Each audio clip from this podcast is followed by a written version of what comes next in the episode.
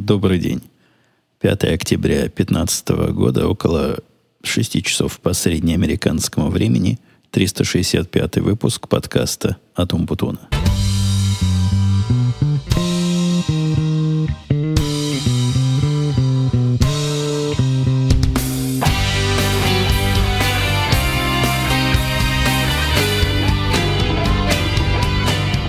Вот так внезапно, но практически вовремя. Вы видите, я обещал, если смогу, то приду вовремя и пришел. Пришел, поскольку сегодня день у нас тихий.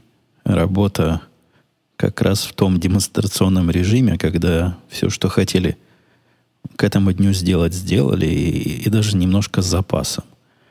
То есть сегодня был у нас план последние штришки нанести на, на эту картину – мироздание, которое мы тут рисуем в преддверии выставки. Большая выставка по нашей профессиональной деятельности на этой неделе. И все наши люди, которые как-то связаны с продажами, общаются с живыми заказчиками, они сейчас как раз разъезжаются.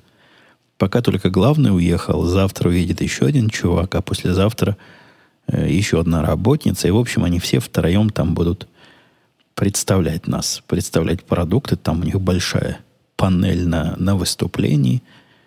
Приготовились технически к этому. Они со своей стороны технически набрали компьютеров. И у меня было предложение.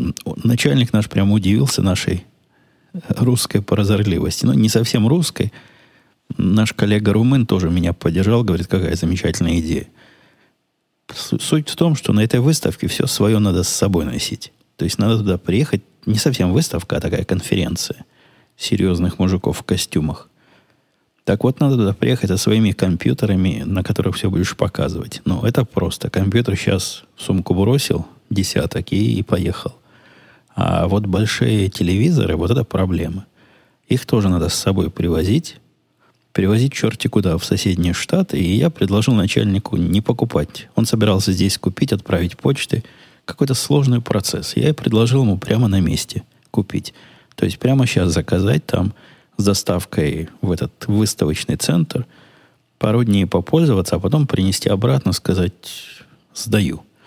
Тут же система, что сдать там можно все что угодно в течение двух недель без всякого объяснения. Ну, практически все что угодно, практически везде. И ни одна собака вопроса не задаст. По-моему, замечательная идея. Нам эти телевизоры на два дня нужны. Чего их потом вести – Первую часть моей идеи он сильно приветствовал, то есть это действительно круто. Сохранить поездку. Не надо пересылать. Поездку, я имею в виду аппаратуру сохранить. Ну, мало ли, как она доедет. А вот вторая часть вернуть обратно как-то ему показалось слишком хитрой. Говорит, есть в нем какое-то такое не совсем откровенное э, начало. То есть его совесть короче говоря, не позволяет такую операцию провести, хотя, по-моему, ну вот если женщина слушает мой подкаст, я сам такого не видел, но в фильмах часто встречал, что девушки покупают какие-то крутые одежды, а потом после выхода в них сдают обратно в магазин. И для этого специально бирочки не отрывают. Тут хоть бирочку оторви, хоть распакуй, хоть запакуй, все равно примут. Но нет, похоже, привезет начальник эти два телевизора здоровых обратно. Куда нам в офис? У нас и так один уже большой есть, который мы раз в полгода включаем, чтобы что-нибудь друг другу продемонстрировать. Теперь будет еще два таких. Но вы видите, совестью не поспоришь, а совесть ему, его американская совесть не позволяет вот так обидеть магазин. Да, кстати, пока не забыл, были тут рекламации нарекания на то, что feed, то есть на, на то, что под, подписывайтесь для того, чтобы получать подкасты. Такой особый feed, о котором я, честно говоря, уже и забыл. Ну, годы назад я его сделал. Он назывался «Весь Умпутун» и называется так. Он перестал работать. Перестал он работать по причине грустной, а именно умирание всего, зачем не следишь. То есть, если что-то ты когда-то сделал и перестаешь держать руку на пульсе, то это сделанное само собой разрушится. Вы знаете, закон есть такой термодинамики. Все все в хаос стремится.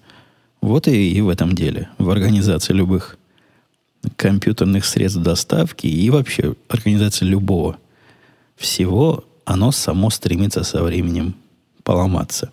Нет бы, чтобы починиться само. А нет, поломаться. Поломалось оно по внешним причинам, независимым от меня вообще никак.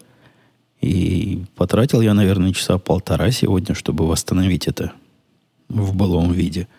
Вроде бы восстановил, теперь все, кто подписан, ну, там где-то около полутора тысяч человек, по-моему, может, две тысячи человек было, которые подписаны на этот обобщенный фит, где можно меня во всех лицах и во всех обликах находить. Ну вот, он теперь восстановился, так что пользуйтесь. Если у кого не работает, отпишитесь там в комментариях, пожалуйтесь. Я посмотрю повдумчивее. И самого любопытного на прошлой неделе как раз было момент, связанный с работой. Даже не момент, а целый проект. Я случайно взял человека на работу. А сказать, что случайно не совсем, чтобы уж так случайно, но не собирался.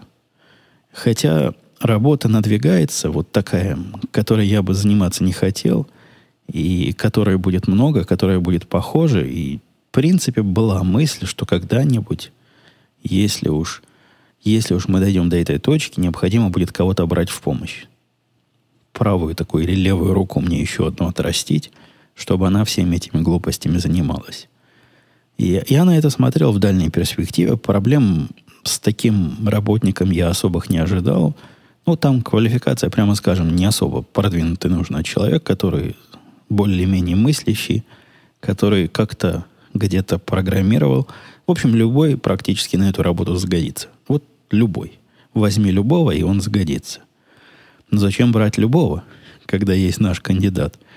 Сказали мне коллеги, а именно коллеги наш начальник и, и вот эта новая работница, которую мы недавно взяли, но она, видите, своих, своих подтаскивает, притаскивает.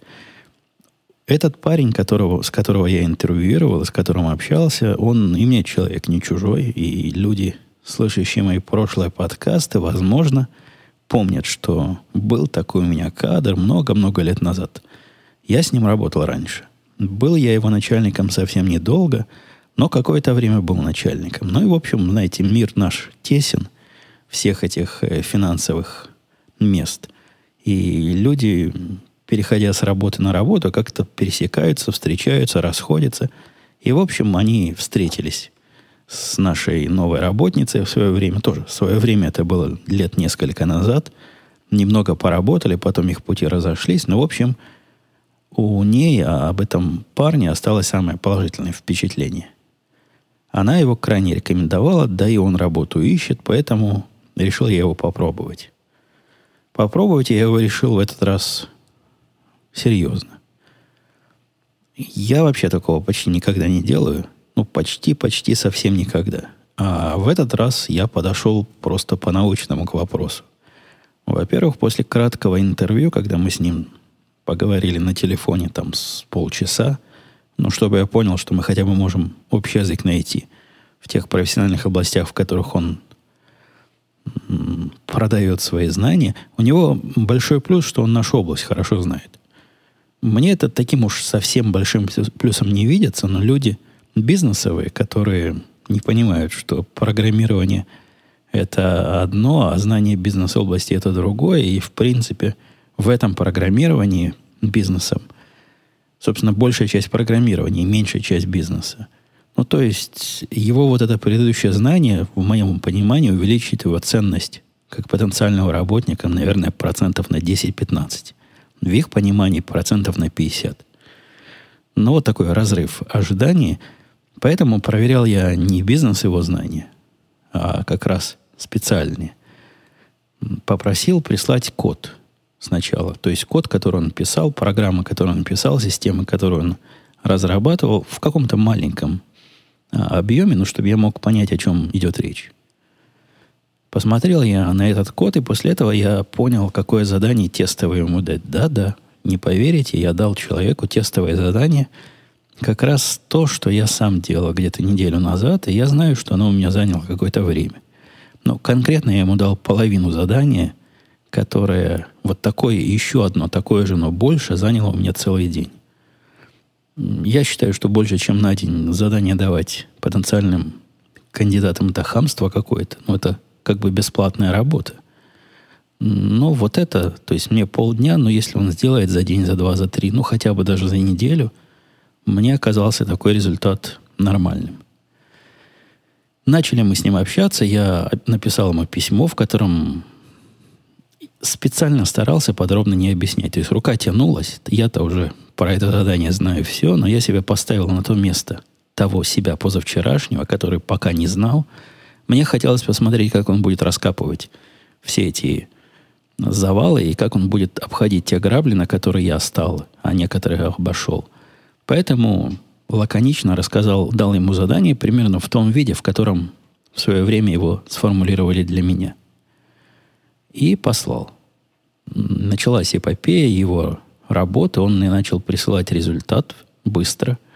Ну, быстро, потому что, конечно, конечно, невозможно в этой ферме ничего в тайне удержать.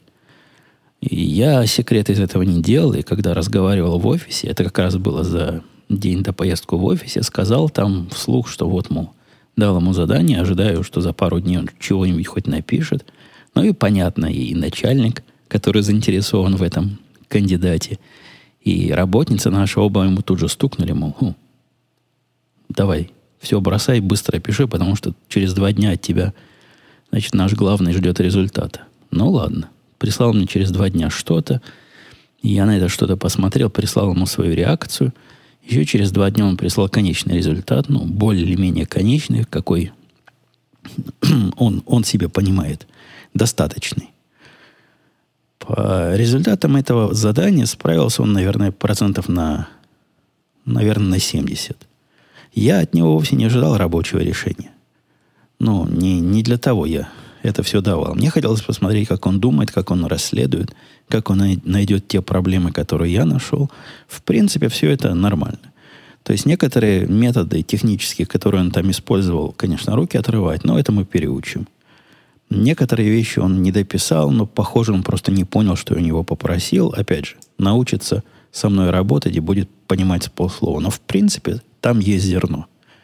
Но я ему написал письмо обратно с которого началась, конечно, комедия. Написал я письмо в своем стиле, в котором я обычно общаюсь с молодыми работниками. Он такой стиль, в котором ну, похвала прям не часто бывает. То есть, если уж есть за что похвалить, я уж так похвалю, так похвалю и дам начальству всякому доступному мне знать, что вот, мол, орел какой. Неожиданно удивил. Здесь меня ничего неожиданно не удивило, поэтому написал ему список из 10 пунктов, где, на мой взгляд, он сделал все неправильно – а надо было сделать иначе. Некоторые пункты там были прямо явно понятны, некоторые, возможно, связаны с недопониманием задачи, ну и, возможно, с лаконичностью моего объяснения этой задачи. Хотя, вы помните, в этом тоже была часть загадки, которую он должен был решить. В конце, не в конце, а первой строчкой, ну, чтобы человека не расстраивать. Представляете, вы приходите на интервью, посчитали задание какое-то, сделали целую неделю его писали, писали, писали – а вам ответ список из 10 проблем приходит. Поэтому нет. Я с самого начала написал, что это достаточно. Типа достаточно близко. А после этого дал список проблем. Он мне прислал письмо, все в слезах. Видно, что сидел человек, и слезы капали на клавиатуру и заливали брызгами экран. Написал, что да, очень жаль, что так получилось. Он так надеялся со мной поработать, но даже эти два или там четыре дня были для него, значит, хорошая практика, и он благодарен мне за время. Я говорю, чувак, не говорю, пишу ему, ты чего? Ты видел в моем письме, что достаточно близко? Это же был комплимент. Это означает, что ты прошел наш тест. И задание твое достаточно, достаточно хорошо, чтобы мы могли вместе работать. Я сначала сделал человеку не специально. Я не хотел его никак напрячь. Но сначала сделал плохо, потом потом как было, и, и теперь он ходит, радуется. Вот начальство наше вернется, начальство, это я так в множественном числе единственного нашего директора называю, он вернется и займется оформлением бумаг и притаскиванием этого нового работничка. Со следующей недели мы уже начнем плотно вместе работать. Пока мы его берем на частичную ставку, ну, типа как по контракту. По-моему, это тоже идея хорошая. У нас задача для него, на первый взгляд, не так, чтобы много, чтобы полностью загрузить.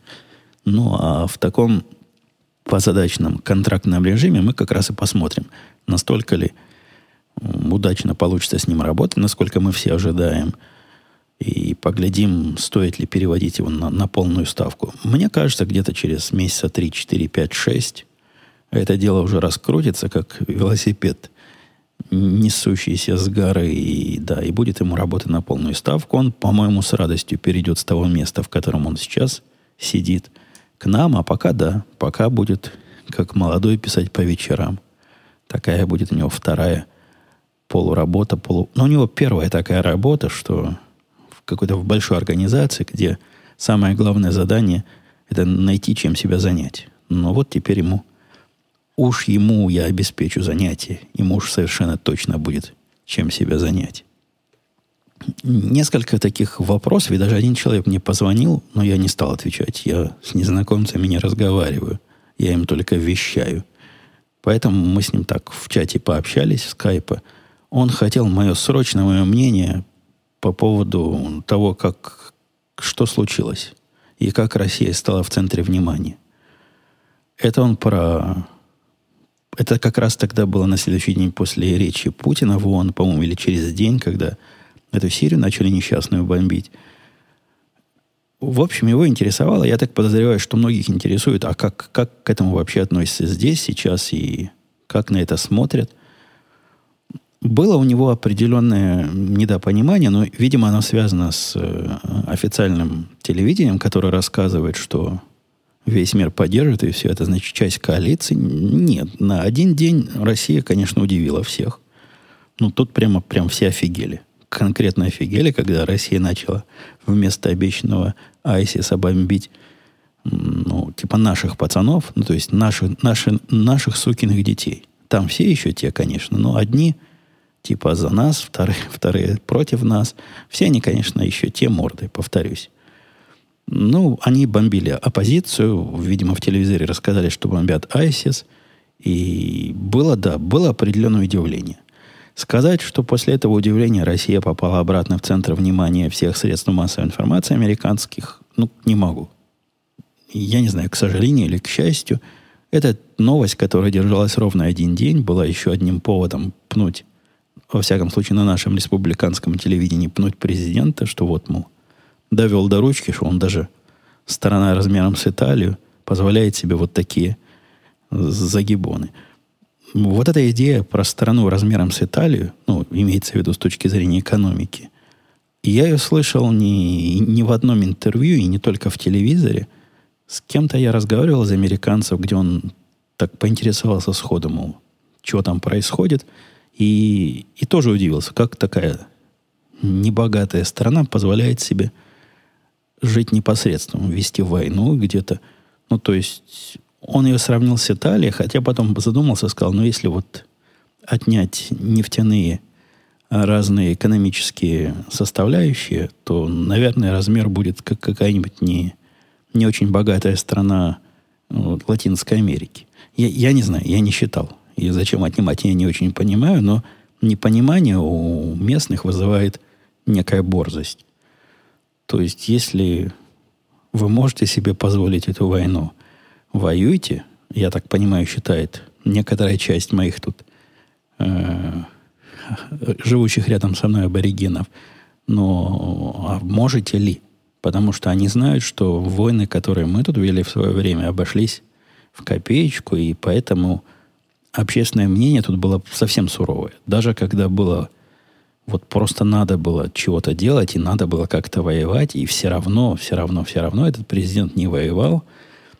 Возможно, из-за того, что он сам такой, какой он есть, а возможно, из-за того, что там реально процентов 70 народу, 80, по-моему, даже на тот момент говорили, что пусть они там убивают себя как хотят, нам больше войны не надо ни в каком виде. Говоря о своем пути, еще одно мое удивление. Я вчера, засыпая, слушал подкасты. Не подкасты, а радио слушал.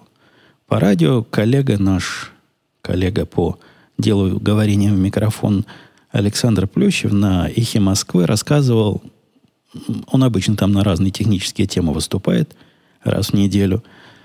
И была в этот раз тема про удаленных работников, то есть работа из, из дома. То бишь работа, как я работаю – передаче меня это поразило. То есть, во-первых, она была опять про свой путь. Ну, вот как, как в Сирии свой путь, так и в деле удаленной работы у России оказался тоже есть свой путь. Там это как-то не очень обосновывали, почему, собственно, свой путь и почему экономика должна работать иначе. Но все было построено на том, что вот, возможно, в Америке или там в Европе или еще где-то это да, а вот у нас как это плохо. Весь мотив передачи был, почему это плохо. Говорили не вещи пристраннейшие. Я очень далек от удаленной реальности. Каламбур получился. Я удален от той реальности далек от удаленной работы в России, но я лично работал в трех странах в удаленном режиме. Я работал в России в удаленном режиме в, то время, в, то, в те времена, когда это было чем-то вообще непонятным, немыслимым. Даже не в лихие 90-е, а вот в те предлихие 80-е. В конце 80-х годов я работал в удаленном режиме. Потом я работал еще в одной стране, в Израиле, частично в удаленном режиме. Ну, то есть у меня были, была основная работа, куда я ходил в офис, а были разные интересные проекты боковые, которые процентов на 90 я делал дома.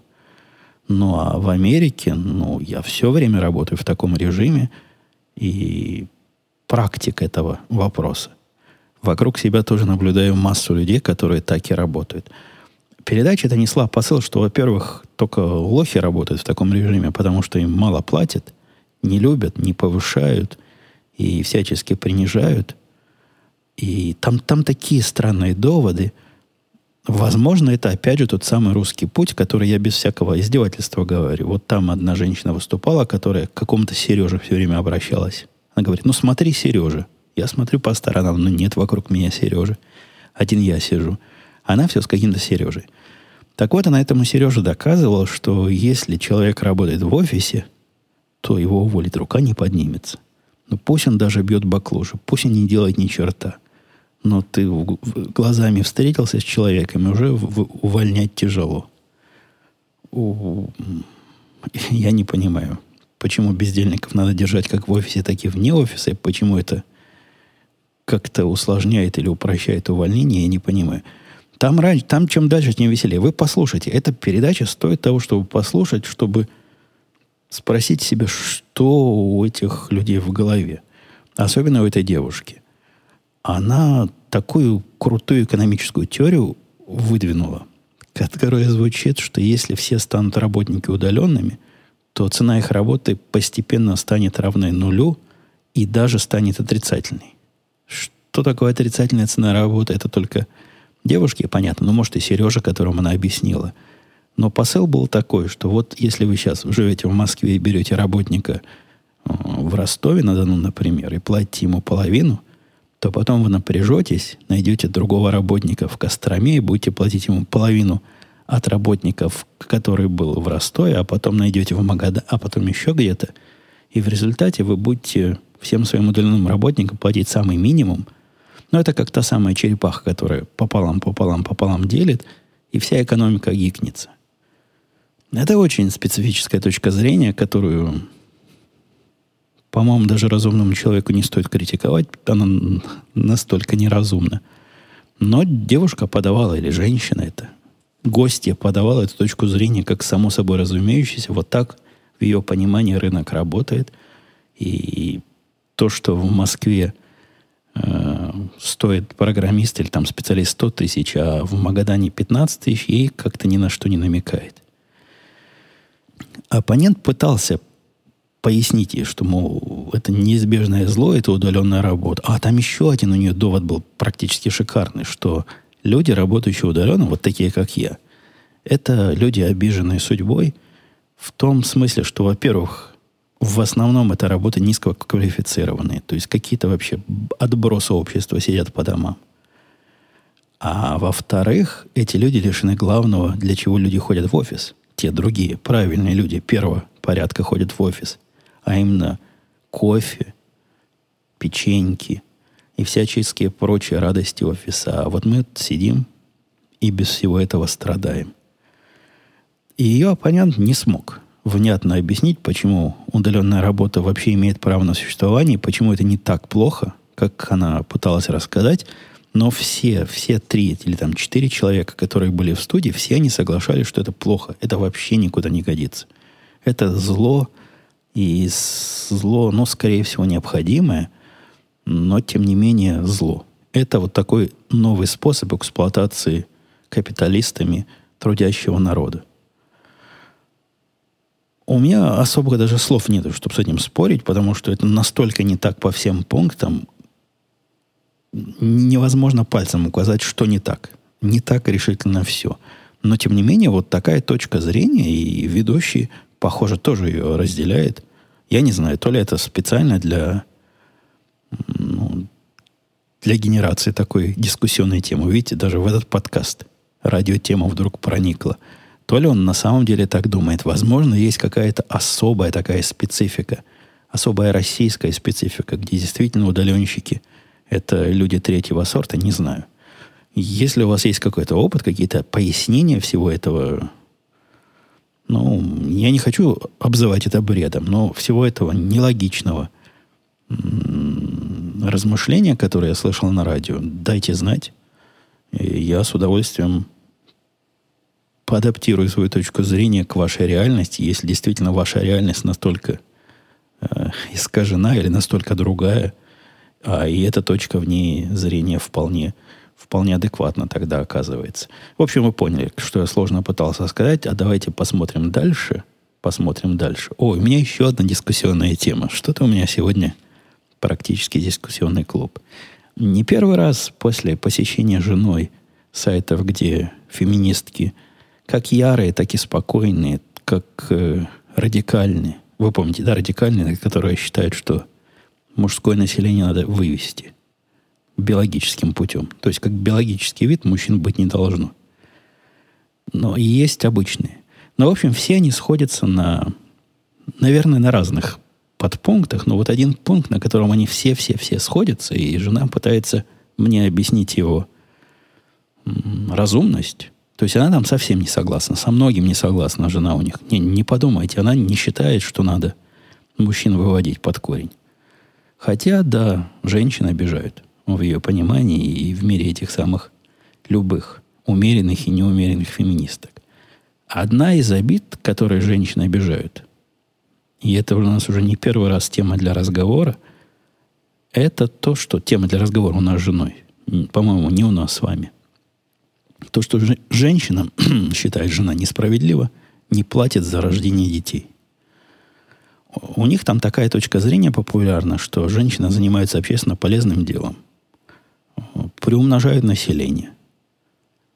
То, что там мужчины как-то участвуют, неважно. Женщина-то главное. Ну, в общем, это правда. Кому рожать? Не мужчине. Потом женщина это, особенно в таких патриархальных странах, дальше воспитывает детей. И вот такая, такое у нее занятие. И почему это занятие не считается работой, феминистки э, возмущаются.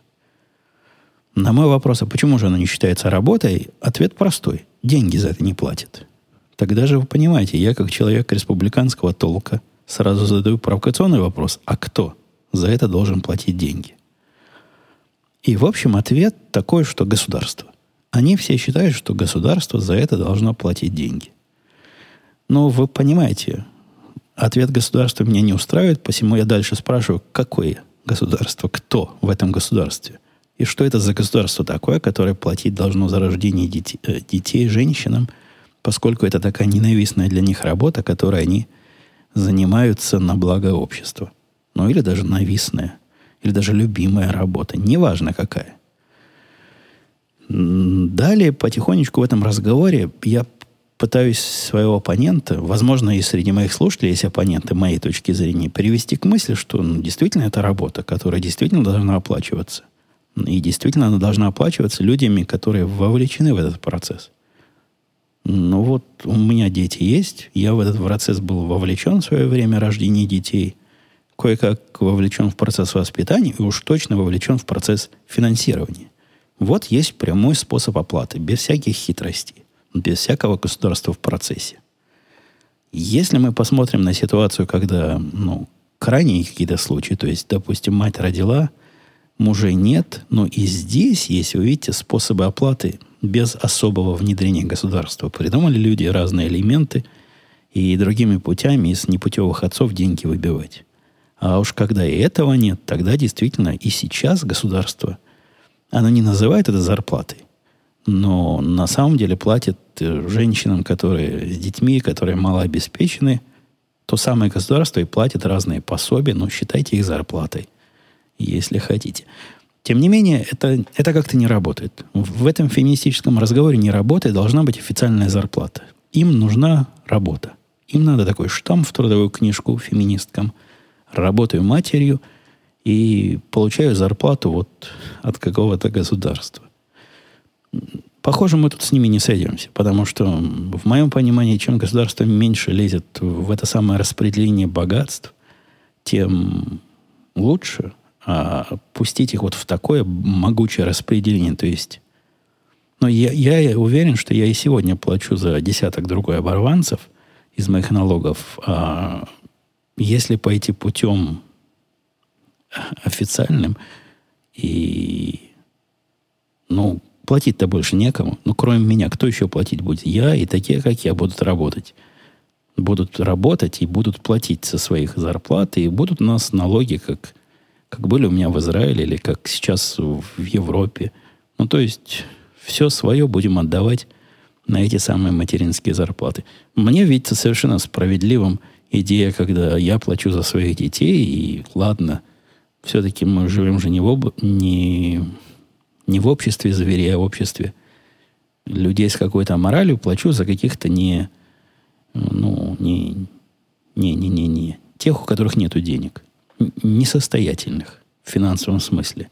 Но почему, с какой радостью я должен платить за всех остальных? Являются ли они состоятельны или несостоятельны, самостоятельны и не самостоятельны только потому, что с точки зрения феминисток это работа, ее должно некоторое государство оплачивать? Нет. Эта идея я понять... Мне кажется, я никогда не смогу этой странной идеи понять. Ну, а вчера у нас девочка ходила на свидание – она это свидание не называет, пошла с другом на прогулку. Отвезли мы ее в, в центр города. Это, по-моему, первый раз мы ее выпустили на таком далеком расстоянии. И она там сама ходила. Собственно, разговор-то и новости разговора бы не стоило, если бы не два интересных наблюдения, которые из этого э, выскочили. Во-первых, оказалось, что в магазинах а они с этим приятелем большие книгачи и пошли в большой книжный магазин. Магазин книжный здесь это больше, чем магазин. Это такой магазин-клуб, где ходишь, где смотришь, где всякие вещи купить можно. Тут же и кофейня есть. Посидеть, попить, полистать книжку можно. В общем, такое место, не библиотека, еще не библиотека, но уже не магазин. Нечто, нечто такое среднее. И в этом месте оказалось, что к одиноким детям которые там шляются без родителей, отношение в этом магазине примерно такое, как я бы определил советское. То есть злобная тетка-продавец ходит за ними, смотрит. Шикает, говорит, вы зачем книжку? Вы покупать будете или так просто книжку берете? А если так берете аккуратненько, то поломаете или порвете. Такого, чтобы вот ходили продавцы за вами и мешали вам наслаждаться всем окружающим, я в Америке не видел ни разу. И на взрослых они, по-моему, не нападают никогда. А, видимо, если дети, то считается, что можно.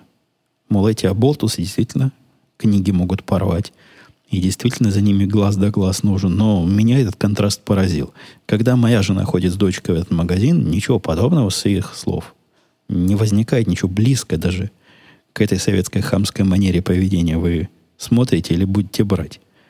Такого, такого не было никогда, и, и вот опять.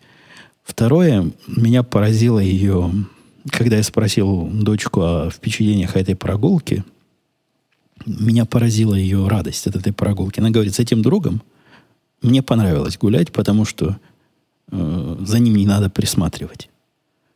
Тут я даже удивился, а как, а за кем надо было присматривать? Оказывается, когда-то у нее был не так давно.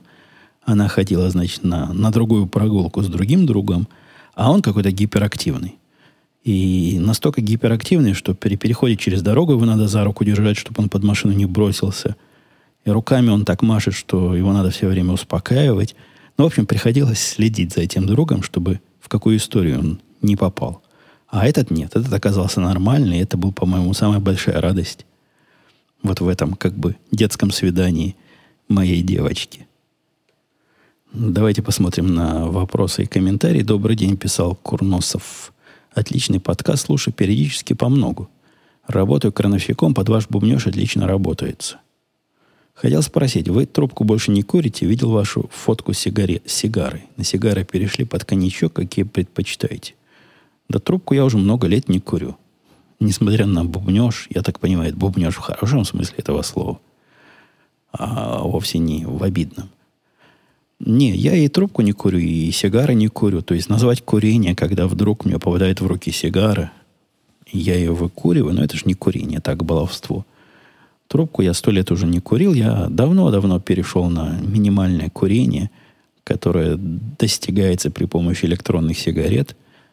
И чем дальше, тем его, в общем, меньше становится, реже становится. Иногда, приезжая на работу, я эту электронную сигарету забываю в автомобиле. Это плохая идея.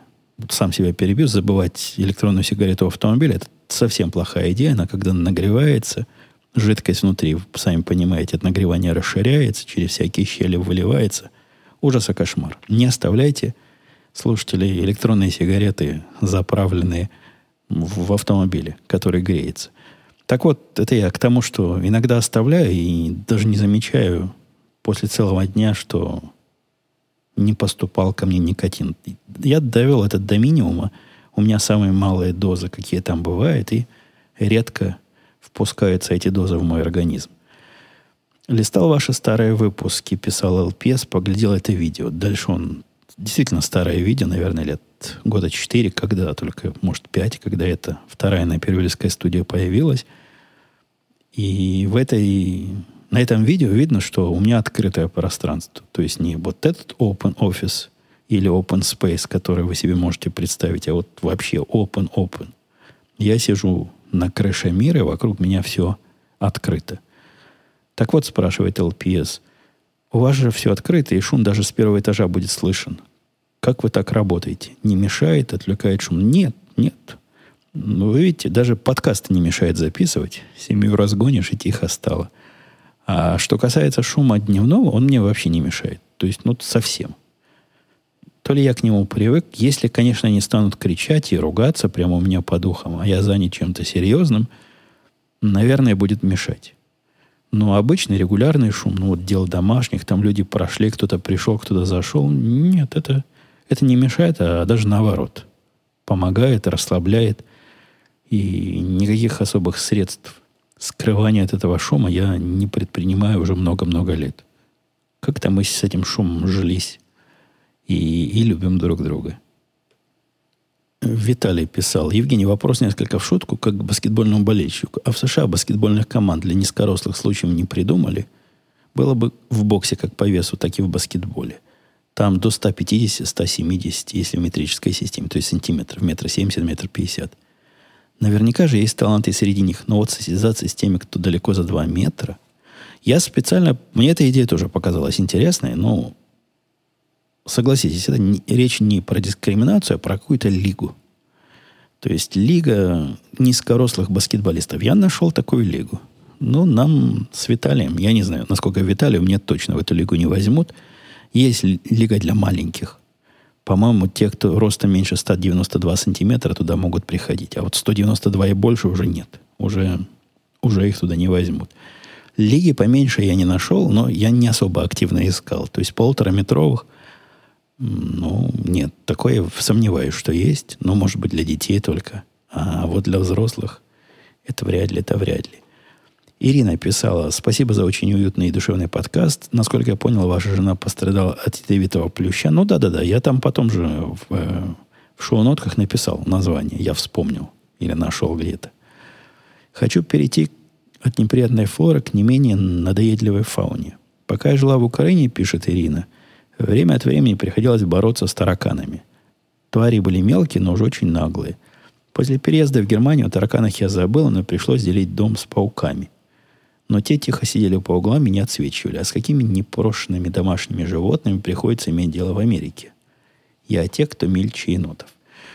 Смотрите, приятно, что слушает нас и прекрасный пол. Не часто бывают комментарии от ваших представительниц, Ирина. Поэтому они вдвойне, вдвойне дорогие. Э, что касается тараканов, тараканов нет. Вот русских тараканов, украинских, я знаком и с украинскими, я же с Украины сам, и с русскими. Я не знаком с московскими. Говорят, московские это еще те звери. Но врать не буду, не видел. Но вот эти тараканы, которые русско-украинские, с которыми юга России и примыкающего к нему части Украины, это не тараканы, если вы сравните их с настоящими вот этими махровыми израильскими тараканами, которые это звери, а не тараканы, это ужас какой-то. К счастью, не, не похожих на русских, вот этих маленьких, не похожих этих страшных, здоровых, которые даже еще и летать умеют, израильских, мы здесь не встречали ни разу. То есть нигде вообще ни разу. Ни, никак. То ли они не водятся, то ли просто наше такое счастье. Но нигде не видел. Ни, ни в общественных местах, ни в частных, ни, ни в офисах. Нигде не пробегали тараканы. И это не может не радовать. Из самых мелких зверей, которые тут бывают, иногда приходят муравьи. Ну, сказать, что они вот пришли и, и просто напали и, и как-то мешают, нет. И если оставить вечером арбуз, то утром, я имею в виду без холодильника, то утром на нем можно найти несколько муравьев, которые его унюхали, залезли, упились и, и все. Ну, не то чтобы стая муравьев, не то, что целое племя, целый выводок, или как у них называется, вот это с колонии. Колонии не приходит. Парочка, троечка придет. Но из мелких тварей еще бывают комары – они довольно оперативные, но как-то они сезонные. Есть какой-то сезон, где выходишь вечером посидеть у себя на фазенде, а тебя кусают. Приходится принимать меры. Ну, а звери среднего размера, ну, конечно, я рассказывал не раз о нашей охоте. Это мыши полевые. Приходят с улицы полевые мыши, бестолковые, забредают к нам в подвал, и там находят, находят острые зубы наших кошек. Вот, собственно, это и вся такая фауна. Ничего неприятного она не, с собой не вызывает. Самая-самая неприятная фауна из окружающих, но она уже по размеру кино там близка, это, конечно, скунсы, которых мы в глаза видели редко. Жена, по-моему, один раз видела, но зато унюхивали часто. Здравствуйте, Евгений, писал Эндрю. Изучает давичи классификацию климатов Кёппина. Ах, Эндрю, перечитывая Канта, вчера, перечитывая Канта, пришла мне, значит, такая мысль. Не, ну, может, действительно, человек Кёппина изучает по работе, например, Давича. Это я так, шуткой шучу, без обиды. Так вот, Эндрю обратил внимание на один занятный факт. Согласно ей, этой классификации, климат в районе Чикаго по своим характеристикам практически идентичен таковому в Северном Причерноморье. И Таганроге в частности. Отсюда вопрос, как по вашим личным ощущениям, действительно ли они настолько похожи или расчеты ученых все же не так точны. Спасибо. Да брешут, брешут. Во-первых, я в Таганроге уже давно не жил. Но даже когда я в гости приезжал из, из этой стороны, Таганрог ощущался как гораздо более теплое место. Не сколько тем, теплое, сколько нежное. То есть такой резкости климата, как здесь, когда летом жара там под 35 градусов, это дело неудивительное – а зимой мороз по 35 градусов тоже не вызовет ни у кого никаких лишних вопросов. Такой резкости климата я в Таганроге не помню. Возможно, по классификации вот не Кёпина, а какой-то другой, я бы назвал фамилию, если бы, если бы такой умный был и знал бы разные классификации. Но я помню, что по какой-то другой классификации, которую мы в школе учили, там это с морем связано было. Вот если море рядом, то климат такой, если не рядом, то другой – Хотя тут тоже море есть в Чикаго. Вот это озеро, оно почти как море. Бог его знает, в чем разница, но здесь климат, мне кажется, суровее и резче. Так что нет, не идентичен таганрогскому. И Out Cold Man писал по поводу медицины в Канаде все верно, не обманул. Все бесплатно, но на все процедуры огромные очереди. Я там поражал немного, около трех месяцев, но один небольшой случай был. Заболел живот, записалась записались к врачу. Ближайшей на следующей неделе прошло около трех-четырех дней. Врач записал на УЗИ ближайшие через 3-4 недели. В общем, получается, что медицина работает, и за месяц вылечили. Ну, потому что так все длинно было, длинно было. Если сам больной не помер, это я уже от себя добавляю, за 3-4 недели, то и лечить его не надо. Такая оптимизационная стратегия лечения. Когда разговаривал с местными, говорили, что даже с аппендицитом в очереди ждут пару дней, пока нет подозрений на разрыв. Не знаю, насколько правда ли, но в принципе можно поверить. Да, мне...